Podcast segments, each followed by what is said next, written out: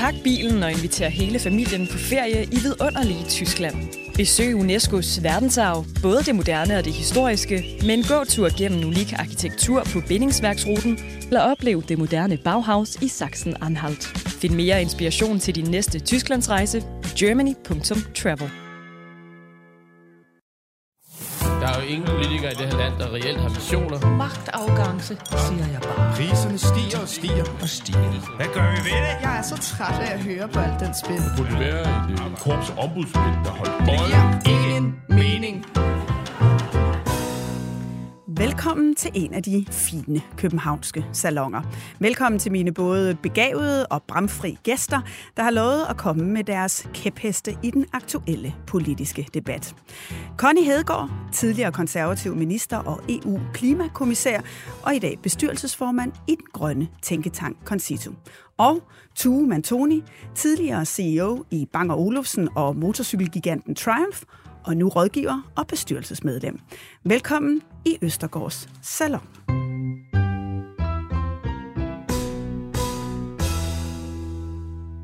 Tak fordi I vil komme. Tak fordi I måtte. Tak for det. Vi skal tale om øh, både regeringsforhandlingerne, som er ved at splitte de øh, traditionelle blokke. Vi skal tale om, om der sker nok i klimapolitikken, og så skal vi tale om, om der i virkeligheden er så langt fra provinsen og herind i de fine salonger. Men øh, først så skal jeg lige høre, jeg ser i fodbold for tiden. Hmm. Altså, jeg øh, må indrømme, jeg så ikke kampen i tirsdags, men jeg følger selvfølgelig med i hele debatten. Ja. Og øh, man kan godt nok sige, at der er gang i den. Ja, grund til, at jeg også lige tager det op i den her salon, det er jo, fordi det er blevet sådan en, øh, en gigantisk politisk historie. Øhm, jeg, må, jeg må sige, at jeg har øh, selv lidt svært ved det. Jeg synes, der er rigtig mange af de værdier, vi står for, som virkelig bliver udfordret, når man ser, hvad der udfolder sig i Katar. Hvordan ser du på det, Connie? Jo, men det er jeg da enig i, men jeg har et meget, meget, øh, det er meget, meget let for mig at, at boykotte det, for jeg vil ikke se det alligevel. Og jeg må indrømme, at jeg er så en lille smule mystificeret over, i går, da jeg åbner for TV-avisen kl. 21, og så er der ikke TV-avis kl. 21, fordi der er en første runde kamp mellem Belgien og Kanada, som hele nationen diskuterer, om vi overhovedet skal sidde og se på, og så så tidligt i fasen, så rydder man alle mulige øh, andre programmer. Jeg synes, der, der er et eller andet meget dobbelt i ja. vores tilgang til det her. Ja, der har jo været meget ballade allerede, øh, både om øh, FIFA og, og DBU. onsdag holdt DBU et pressemøde, der lød det sådan her.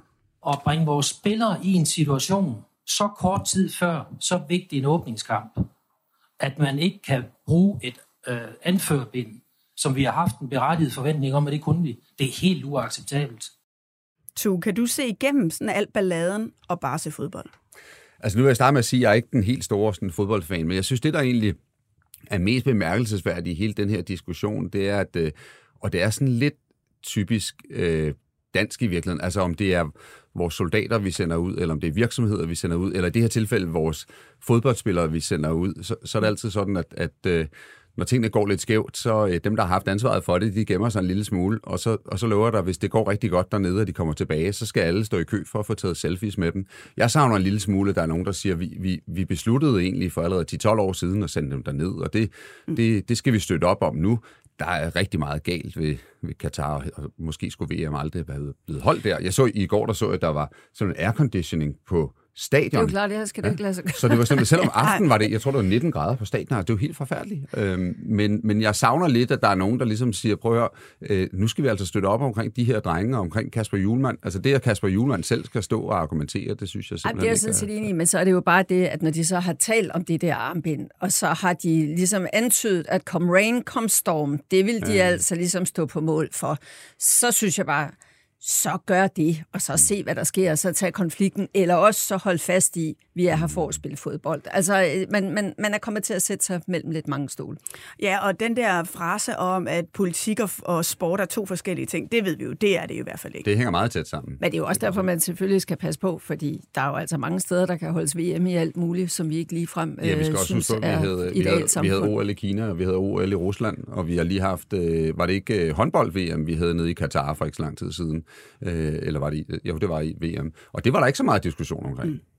Men i hvert fald en god øh, anledning, må man sige, til at få diskuteret nogle øh, værdier. Nu skal vi tale øh, mere om politik, som øh, i den grad går over grænser, nemlig klimapolitikken.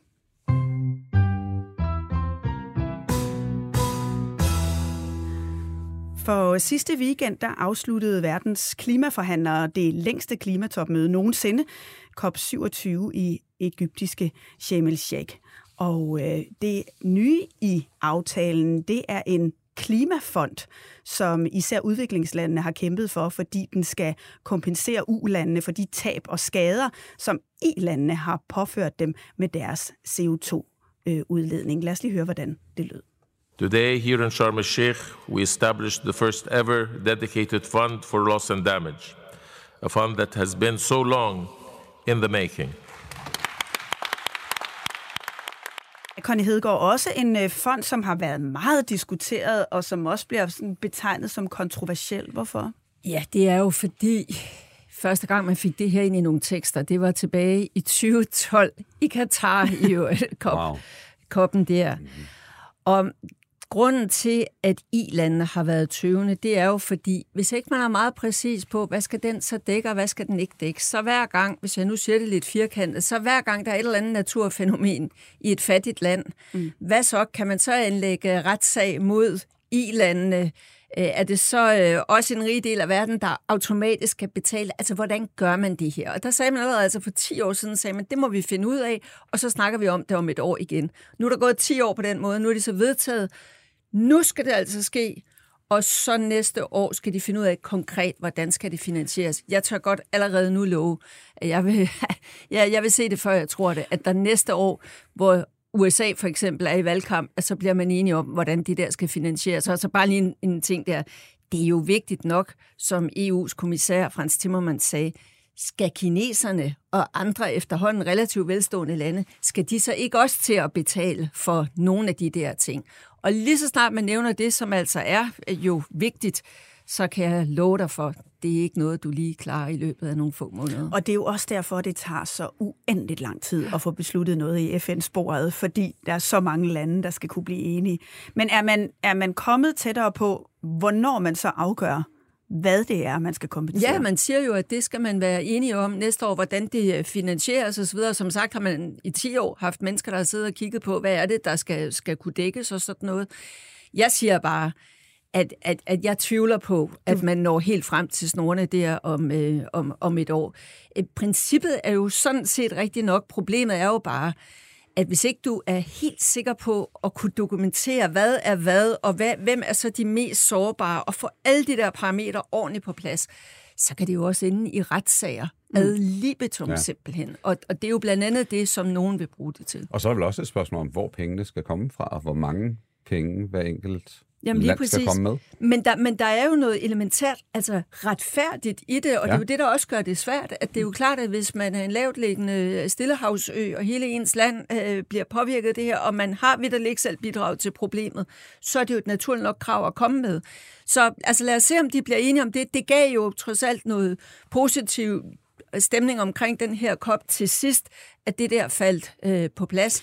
Men, til gengæld må man sige, at der var jo ikke ret mange andre ting, der flyttede sig i den rigtige retning. Men bevæger vi os med det her øh, hen i en situation, hvor vi mere bekymrer, altså begynder at bekymre os om, hvordan vi afbøder konsekvenserne af klimaforandringerne, i stedet for det, der indtil nu har været målet, nemlig at prøve at forebygge dem. Jo, men tilpasning til klimaforandringer har jo også hele tiden været en del af dagsordenen, fordi vi jo ved, at uanset om vi så blev rigtig dygtige til at håndtere altså det, der hedder mitigation, omstillingen, mm. så vil der være en lang række samfund, som får brug for at tilpasse sig de øh, klimaforandringer, som allerede sker, og som med stigende kraft vil ske. Så man har jo hele tiden skulle gå på, på begge ben.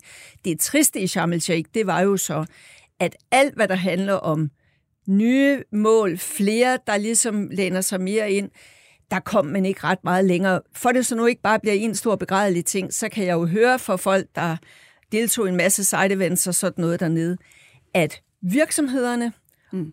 de rykkede, og de kom repræsenteret på et højere niveau, på chefniveau, på topniveau, mere end før. Så man kan sige, på den måde var der også sådan lidt en fornemmelse af, det er jo fint nok, at vi har den internationale ramme. Nu er vi ved at komme ind i implementeringsfasen, og det er jo selvfølgelig det, det i sidste ende drejer sig om, Og og, det er også det, det skal kom- måles på. kommer vi lige tilbage til, men, men det du taler om her, Connie, bringer os jo øh, naturligt videre til den kapas, du har med, som helt oplagt handler om klima, og som jo også er, at hvis vi skal nå de mål, vi sætter os, altså halvanden grad er stadigvæk skrevet ind, selvom man kan diskutere, om det er lidt sværere end Under tidligere. to og helst ikke over halvanden Præcis. af det ordlyden. Øh, men hvis vi skal nå det, så skal der altså tages helt andre metoder i brug, mener du? Ja.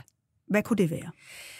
Jamen, tag nu... Jeg tror, mange af lytterne kan huske, at der var det her Nordsø-topmøde i maj måned, hvor øh, statsministeren havde besøg af den belgiske og den hollandske statsminister Ursula von der Leyen og den tyske kansler Olaf Scholz og nye store fine mål.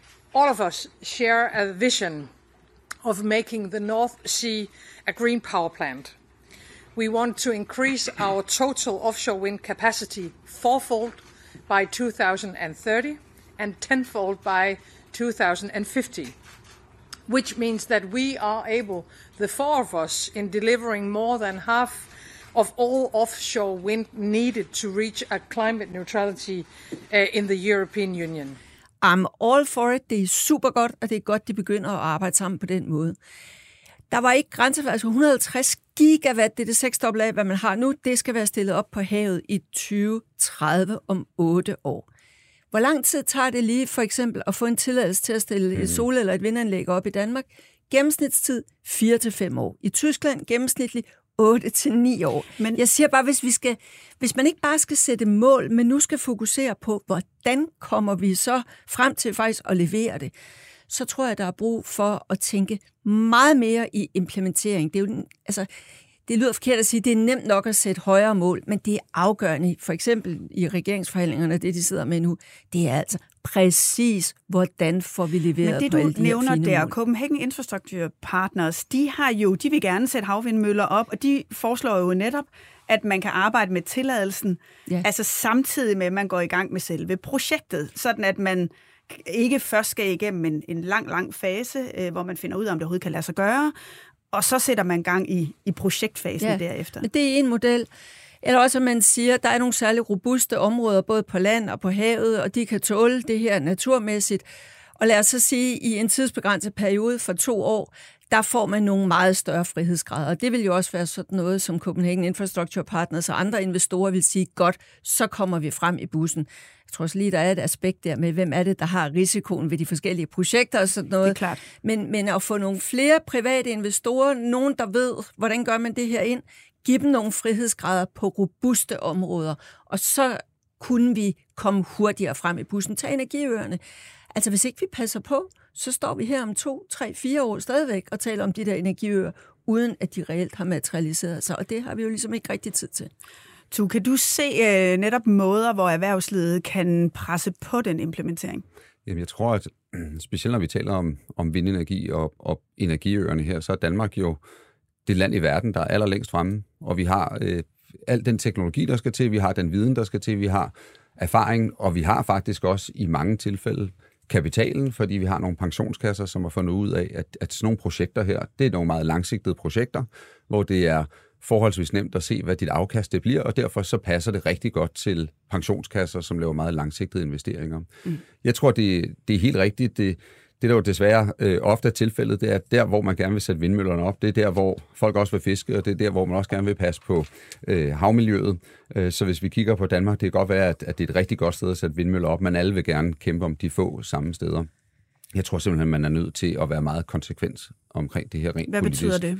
Jamen, det, det betyder at sige, at hvis ikke vi gør det her, så, så når vi aldrig de mål, som vi... øh, Så der er noget skal- natur, der omvendt må gå lidt på kompromis, eller hvad, hvordan skal jeg forstå det? Jeg, jeg, jeg tror, at man skal selvfølgelig ikke øh, skære hjørner på det, men jeg tror, hvis du kører en parallel proces for eksempel, og siger, at vi, vi, vi, vi skal simpelthen bevise, at vi godt kan stille vindmøllerne op her og stadigvæk passe på miljøet, øh, så, øh, så må man gøre det parallelt. Men der ser jeg også lidt bevægelse rundt omkring. Jeg ved, at Danmarks Naturfredningsforening de holdt deres årlige repræsentantskabsmøde i sidste weekend, og vedtog faktisk der, at de skal bløde lidt op på, hvad skal der til for, at man anlægger sag, øh, så man Ja. kommer lidt mere væk fra det der not in my backyard. Jeg tror jo så i øvrigt med det, at man skulle øh, kigge lidt mere på, hvordan vi gjorde under coronaen.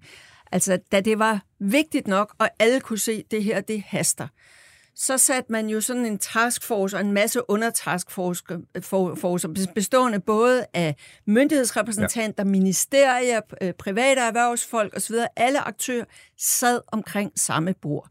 Og jeg tror, vi skal lidt i det mode de næste par år, mm. hvor vi så siger, okay, der er nogle tårholder heroppe centralt, og så er der forskellige bolde, som forskellige grupper af folk, der ved noget om det, løber med, og så skal de have lidt flere frihedsgrader.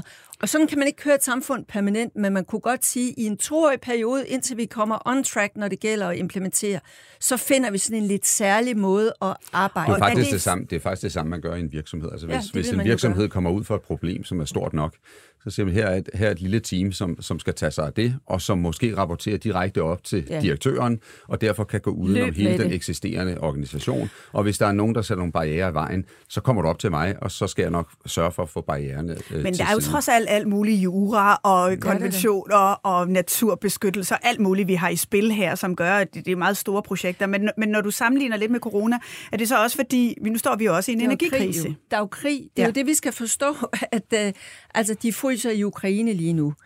Alle, der har forstand på det, siger, at det ser ud som om, fordi vi havde et mildt efterår, at vi nogenlunde kan klare os igennem vinteren i Europa denne vinter. Men de siger jo også alle sammen, energieksperterne, næste vinter og næste vinter igen. Der bliver det rigtig, rigtig svært. Og derfor har vi jo travlt her. Altså, det er jo ikke sådan noget, hvor vi bare sådan kan sidde alt for længe og, og filosofere over, hvad vi gør. Det er jo for eksempel også en af grundene til, at jeg ikke forstår, at vi ikke gør endnu mere ud af energieffektivisering og sådan nogle ting. For lige om lidt kan det blive meget alvor. Og når man er i det der krigsmål, det var jo det, ja. der så også var under corona, folk forstod, nu er det altså alvor, venner. Mm. Der synes jeg måske godt, vi i lyset af krisen og sikkerhedssituationen skulle tillade os selv lidt flere frihedsgrader, som sagt tidsbegrænset, og så skal vi være dygtigere, og politikerne skal være dygtigere til tidligere at inddrage den del af befolkningen, der gerne vil inddrages. Der kunne man godt meget mere række ud og involvere folk i nogle af beslutningerne lokalt tidligere Jeg ved også, faserne. at du har sådan en lille svirp øh, til, øh, til de borgerlige i forhold til at forstå, at det er lige så vigtigt, at, altså, lige så vigtigt som det er, der skabes gode rammer for, for markedet, at så klarer markedet sig ikke uden en vis regulering. Hvad ja, mener du med det? Men jeg mener, at hvis du spørger ligegyldigt, hvilke investorer eller hvilke virksomheder du spørger, så er der jo nogle få frontrunner, men hvis du skal have bolken af folk med, så er der altså også brug for, altså, der skal være en pris på det, der skal være nogle deadlines, der skal være et plangrundlag. Staten kan ikke bare sige, kære kommuner, det må I selv finde nej, ud af derude. Og virksomhederne vil være ret vilde med rammevilkår i virkeligheden. Ja, ja men der så længe skal de jo... ikke... Og nogle, nogle klare priser og nogle klare afgifter. Ja, præcis. Og det skal jo til, og, og jeg kan sådan stadigvæk også i... Øh, min daglige berlingske, så kan jeg sådan sige nogen, der siger, Nå, men altså, vi skal jo bare lige have skabt rigelig energi. Ja, bare lige. Det er jo ikke noget, man bare lige gør. Det er en sindssygt svær opgave, vi er i gang med. Og derfor tror jeg altså sådan, lidt mere gør det til et fællesskabsprojekt, og sådan lidt mere acceptere, at der er brug for nogle greb, der er lidt anderledes end dem, vi plejer at bruge.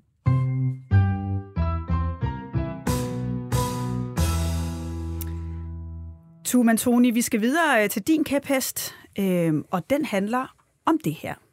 For mig, der handler det om at sige det, jeg mener, og så det er til at forstå. Også selvom, at det måske ikke altid lige passer ind i de fine salonger i København.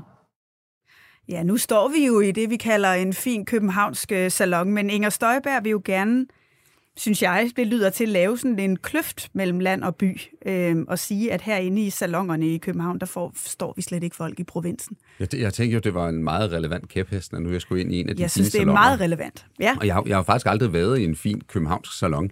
Vi øh, kunne godt bruge lidt mere velure, vil ja. jeg sige, når man nu står i det her, her studie. To gange to, to gange to meter. Det er vel cirka salonens der er, heller, der er heller ikke helt så meget guld, som jeg havde forventet, nej, når jeg, nej, nej, når jeg hører over desværre er det ikke, øh, men øh, og det synes jeg virkelig indholdet er, meget, er godt. Og det synes jeg virkelig måske nok er en af, er ligesom, øh, en af de kritikker, som jeg, som, som jeg kommer med her, og det er, at, at, den her øh, optegning af, øh, hvordan man i provinsen kigger på København, og hvordan København kigger på provinsen, mener jeg i virkeligheden er, er sådan en meget øh, kunstig og måske lidt populistisk måde at beskrive det på, og det, det er jo selvfølgelig meget nemt at forstå de her billeder, men i virkeligheden så tror jeg ikke, at det er noget, der har, har bund i specielt meget virkelighed i, øh, i den danske befolkning, og jeg, og jeg mener i virkeligheden, at, at det er... Øh, det, det er dårligt for sammenhængskraften i et land, at, at vi spiller hinanden ud mod hinanden, specielt når de modsætninger, de ikke eksisterer. Øh, mm. og, øh, og jeg har selv øh, selvfølgelig rejst masser rundt i landet. Jeg har også arbejdet, øh, som, som, øh, som du ved, har jeg arbejdet i, i Struer, øh, og jeg har jeg har, øh, har oplevet både fordele og ulemper ved at være i København, og fordele og ulemper ved at være rundt omkring i landet. Øh, og jeg mener i virkeligheden det her med at, at, at kunstigt flytte lad os sige, arbejdspladser fra København og ud til provinsen, det, det hjælper øh, det, specielt ikke København, det hjælper slet ikke provinsen, fordi, fordi jeg synes virkelig, det er en provokation over for det talent og den viden og, og, og det, der er bygget op på det Hvorfor sted, er det en provokation flyttet. at sige, du kan også udfolde dit talent i struer? Jamen, jamen realiteten, øh, når, når man flytter for eksempel en styrelse, det er jo, at øh, de fleste mennesker ikke flytter med. Øh, og det forringer kvaliteten af de ydelser, der skal leveres. Øh, det forsinker en masse projekter, og det gør, at man skal bygge øh, tingene helt op fra bunden. Øh, og, og tro mig på et eller andet tidspunkt, så tror jeg, så bliver de her styrelser måske flyttet tilbage igen. Jeg mener i virkeligheden, at man skal kigge på de styrker, der ligger øh, rundt omkring i landet, og så skal man bygge på dem. Øh, og det, øh, det synes jeg er en, et, et meget bedre sted at komme fra. Øh, og det har vi set mange eksempler på, kan lade sig gøre. Conny, er du enig i, at det i virkeligheden er politikerne, der i sådan en symbolretorik kommer til at skabe større afstand, end der er? Ja, ja, og jeg kan næsten ikke have det der, når man, hvad skal jeg sige, taler fællesskabet ned og, tage, og gør, gør forskellene større, end de er i virkeligheden, for at profilere sig selv som politiker og parti. Altså, jeg synes simpelthen, det er, det er jo næsten uanstændigt. Øh, og, og jeg synes, vi er altså ikke større i Danmark med 5,89 millioner indbyggere.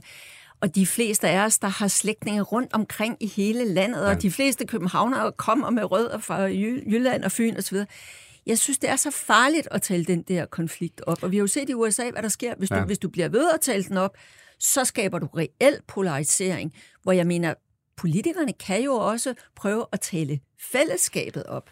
Men der er jo trods alt nogle mennesker, som ikke føler, at de bliver hørt, ja, ja. og der en, har været en centralisering, som gør, at de synes måske ikke, de har så let adgang til uddannelse eller lægehjælp, eller hvad det kan være. Det er rigtigt med det, men prøv så at se, hvad der sker, når man så udflytter uddannelserne, som man gjorde sidste år. Så står der jo altså bare tomme pladser, de ja. der forskellige, fordi, forskellige steder, fordi unge mennesker altså søger mod nogle bestemte miljøer, nogle bestemte byer osv. Det er da ikke, fordi man ikke skal tænke over det, når man laver noget nyt, men nu nævnte Tue det der med, at der også sker et videnstab. Jeg var for et stykke tid siden til Miljøministeriets 50-års jubilæum, der fortæller de, de blev jo meget, meget udflyttet, kan ja, man sige, til Augustenborg. Ja. Tre ud af fire medarbejdere i landets Miljøministerium har en ancienitet på under tre år. Mm. Det vil sige, der var jo et kæmpe videnstab. Faktisk et generelt problem og, i det Ja, og det er jo ikke ens betydning med, at man ikke skal være mere bevidst om, når man placerer noget nyt, hvor placerer man det henne. Men, men, men det koster os altså også som samfund, når vi ved det der sådan lidt kunstigt, hvor jeg sådan set synes, det er positivt, det med, når der er innovationsressourcer, når der er nye ting, der skal øh, prioriteres, så sørg for at være opmærksom på, at det hele ikke lige ligger i København. Det er helt enig Men tu, nu øh, har vi øh, nu har vi talt om, øh, om, om Danmark, der bliver også nævnt USA. Du har også boet i England i mange år, som som du mener i virkeligheden også lidt knækket over i den her diskussion? Ja, altså, der, der, der mener jeg, at de har et, et, et, et reelt problem, som, som øh, selvfølgelig er bygget op over mange år, men specielt under vi så under finanskrisen, hvor øh, den engelske regering øh, gjorde alt, hvad de kunne for at redde den finansielle sektor, som primært selvfølgelig ligger i London, øh, og, øh, og udover at være øh, Englands øh, finansielle centrum, er det også Europas og i nogle tilfælde verdenscentrum. Øh, men konsekvensen af det, og fordi de glemte øh, hele den industri, som England tidligere har været kendt for, som har ligget rundt omkring i hele England. Konsekvensen af det blev, at, at vi faktisk få år efter finanskrisen, øh, og jeg, bo, jeg boede i England på det tidspunkt, øh, da jeg var øh, direktør i Triumph Motorcycles, som lå øh, uden for London i det gamle øh, bilområde, øh, det det, man kalder The Midlands, og øh, Konsekvensen af det blev, at, at, at i London har du den højeste koncentration af milliardærer i verden, mens du blot to-tre timers kørsel øh, væk fra London har nogle af de fattigste områder i Europa. Kig på Wales, kig på nogle af, af de øh, områder, der og ligger i den polarisering var jo blandt andet noget af det, der var grundlaget for diskussionen om Brexit. Og, ja, og det der så øh, skete, det er, at, at mange af de øh, gode øh, mellemklassejobs på fabrikker, øh, for eksempel, blev flyttet ud af England og blev erstattet af øh, jobs som det, man kalder lorry drivers, altså i, øh, i store, øh, i store øh, logistikcentre, øh, altså jobs, som ikke var gode nok til at, at forsørge en familie. Men er det ikke, hvis jeg nu lige prøver at trække ud, fordi du siger, der havde de et reelt problem, er det ikke sådan lidt Københavns, Københavner salon snude og sige, jo, men, der er faktisk ikke rigtig et problem jeg, ud i den altså, danske altså, provins? Det, det er jeg nødt til at sige, at, at det, det mener jeg virkelig ikke, det er. Øh, for hvis du rejser rundt omkring i landet og leder efter noget af det, der er allerstærkest de forskellige steder, så kan du finde noget, som i meget høj grad er meget stærkere end noget, der eksisterer i København eller noget andet sted i verden. Mit, mit yndlingseksempel, det er i Odense, hvor vi har en robotklynge, som øh, har været under opbygning i mange år, og der er en øh, meget stærk uddannelse på Syddansk Universitet, der uddanner virkelig dygtige robot robotingeniører. Så det er noget af det, du ser som en løsning? Vi har, vi har øh, nogle af de, øh, no, noget af de, de bedste startups i, øh, i verden bliver øh, udklækket i Odense. Vi har små og mellemstore virksomheder, der har skabt over 10.000 jobs inden for robotteknologi. Og hvis du tager til Korea eller Japan, så kender de Odense, de kender ikke København nødvendigvis. Og der, der, der tog mig simpelthen og sagde, hvad, hvad er det, vi har af styrke efter at, og det var faktisk efter Lindøværftet blev lukket ned, så siger herr Møller, jeg donerer penge til robotteknologi, for at vi kan bygge robotter øh, her omkring Odense. Og Odense har fået en fuldstændig ny og meget stærk identitet omkring robotteknologi. Hvis du taler med erhvervsledere i, i Odense, så er og det du en har kæmpe Esbjerg stolthed. som energihop, og du har Aarhus, Aarhus som øh, fødevareklynge, du, og, og Struer er begyndt at bygge en, en lydklynge. Det er klart, at, at, at øh, Bang og Olufsen, som har været udfordret, har gjort, at der er masser af jobs, der er forsvundet ud af Struer, men i stedet for at sætte sig med krydsede arme og sige, hvor er det synd for os, så har Færk-familien gået sammen med den lokale kommune og gået sammen med en lokal virksomhed Hvem om at skal bygge... drive de der? Altså, fordi det er jo lidt fat i her. Hvem er det, der skal gøre noget, før det sker? Det, det i virkeligheden øh, skal være, det er et samarbejde. Det er et samarbejde mellem kommunen, mellem måske nogle lokale patrioter, som har dybe lommer og har en, en, en, en interesse i at bevare en styrke i lokalområdet. Det kan være uddannelsesinstitutionerne og virksomheden, der sætter sig ned sammen og siger, hvis vi slår os sammen, så kan vi bygge noget rigtig stærkt i Så jeg det her tror i område. virkeligheden mere på sådan en model, end at man kommer fra central hold og siger, nu rykker vi Altså generelt, der tror jeg meget øh, på, at man kigger på, hvad man selv er rigtig dygtig til, i stedet for at pege fingre af, af de andre. Og det mener jeg i virkeligheden, at det, der sker, når man øh, tegner det op på den måde.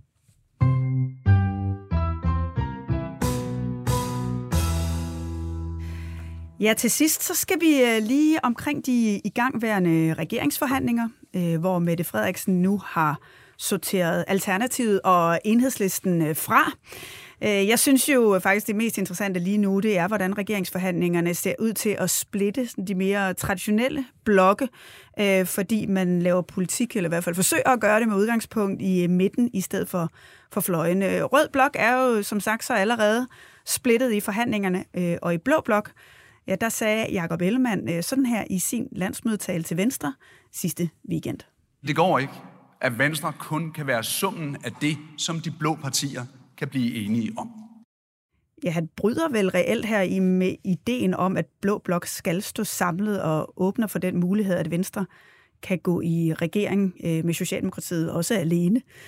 Connie, hvad tror du, det betyder for fremtiden i borgerlig blok, det vi ser her nu? Det ved jeg ikke, men det Jacob Ellemann siger sidste weekend, det er jo, ligger jo i logisk forlængelse af et valgresultat. Altså, mm-hmm. borgerlig blok klarede sig mildest talt ikke særlig godt, og de klassiske borgerlige partier gjorde det ikke.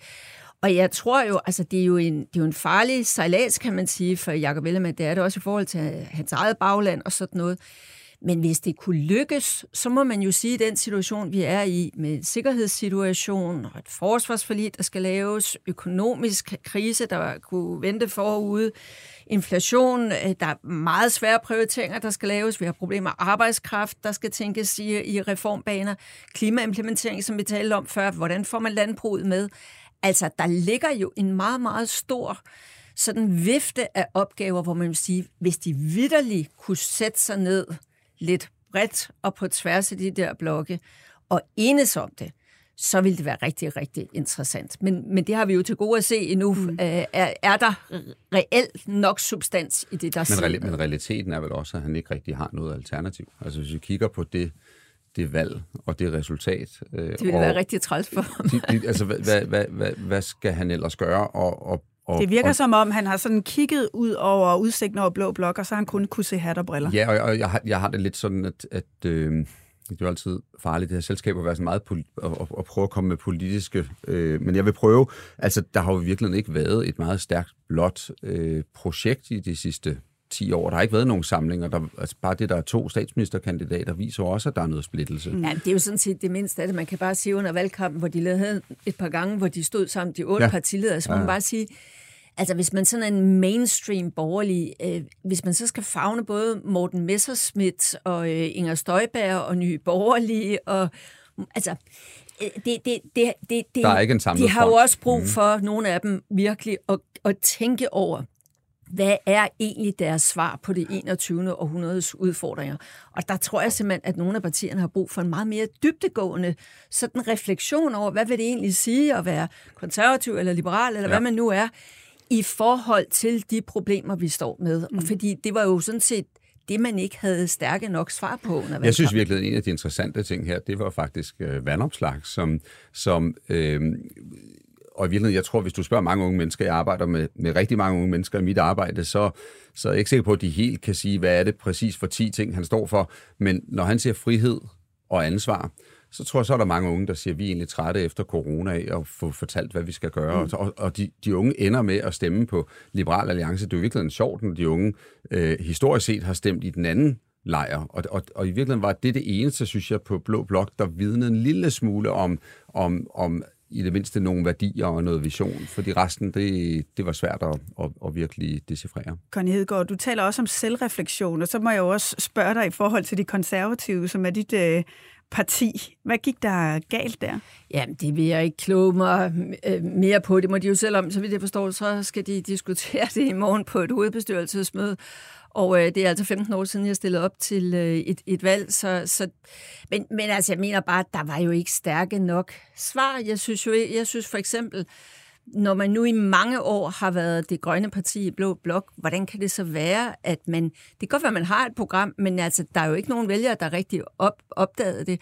Og så kommer man ud med det her med at fjerne topskatten. Rigtig mange borgerlige mennesker vil sige, at det er da fornuftigt at sætte den topskattegrænse op, også i forhold til arbejdskraft og rekrutteringsproblemer og sådan noget.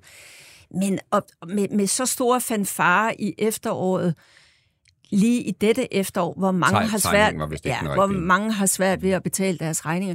Ja, jeg har sagt, det var, var tonedøvt, og det mener jeg virkelig. Og, og jeg tror, de har brug for ligesom at, at sunde sig lidt og, og, og gentænke, hvad vil det egentlig sige at være et konservativt folkeparti øh, i det 21. århundrede? Og hvad, hvad synes du, at det vil sige? Ja, jeg vil synes jo, at blandt andet det kræver, at man har nogle stærke svar på, øh, på det bæredygtige. Det kræver også i forhold til det industripolitiske, vi talte om før. Det er ikke nok bare at stå og sige markedet. Vi kan bestemt ikke klare omstilling uden markedet helt 100 procent. Men hvordan sætter man de rigtige rammer omkring det marked? Altså man må have nogle lidt stærkere svar på det. Man må have mere sammenhængende svar på det. Arbejdskraft, der mangles arbejdskraft. Samtidig har man en, en øh, indvandringspolitik, der gør det rigtig, rigtig svært at få tingene til at gå op ude i virksomheden. Altså fordi Hvad vi skal have mere arbejdskraft ja, ind Hvad er et borgerligt svar på det? Mm. Øh, så, så det handler måske også om at være lidt mindre bange for, at der står nogle populister på yderfløjene, og måske lidt mindre spørge et eller andet bureau om, hvad, vælgerne muligvis kunne tænkes at, at mene, og så faktisk finde ud af, hvad mener man selv, og så turde være, hvad skal jeg sige, leder for det, sætte ord på det, og sige, det her vil det sige at være borgerlig, eller konservativ, eller liberal, hvad man nu er, men altså lidt mindre designe det i forhold til, hvad man tror, vælgerne vil have. Jeg tror også, det der designerpolitik, det er altså ved at komme til en eller anden ende, hvor vi kan godt som vælger, vi ser igennem det. Sig dog, hvad du mener. Og nu Ja. nævnte du uh, Alex Vanopslag. Det var jo noget af det, man sådan fornemmede. At der var en eller anden overensstemmelse mellem, hvad manden sagde, og hvad man havde indtryk af, han rent faktisk mente. Det kan jo godt være, at der skal være en ny formand for de konservative snart. Er det en post, som du vil overveje, Connie Hedegaard? det er som sagt, det er mange år siden, jeg har været ude her på partipolitik. Men tror du, at Pape kan blive siddende? Det skal, jeg, det, det skal jeg ikke øh, kloge mig på. Øh, øh, jeg tror da i hvert fald, de skal tænke over, hvordan de fører valgkamp næste gang. Ja, med det, øh, den dame og den herre, så øh, når vi faktisk ikke mere i øh, dagens øh, salon. Tak fordi I kom, begge to. Selv tak. Connie Hedegaard og Tue Mantoni. Jeg hedder Mette Østergaard, producer var Josefine Maria Hansen. Hvis du kan lide at lytte til Østergaard Salon, så håber jeg, at du vil trykke følg ind i din podcast-app, så får du automatisk nyt, når vi har flere salonger til dig. Tak for at lytte med, og øh, vi ses i Østergaard Salon om en uge. Tag på en tidsrejse gennem UNESCO's eventyrlige kulturarv og oplev magien i Bremens gamle bydel, Lübecks historiske gader, eller kom med ned under jorden i den gamle Rammelsbergsmine i Niedersachsen. Find mere inspiration til din næste Tysklandsrejse på germany.travel.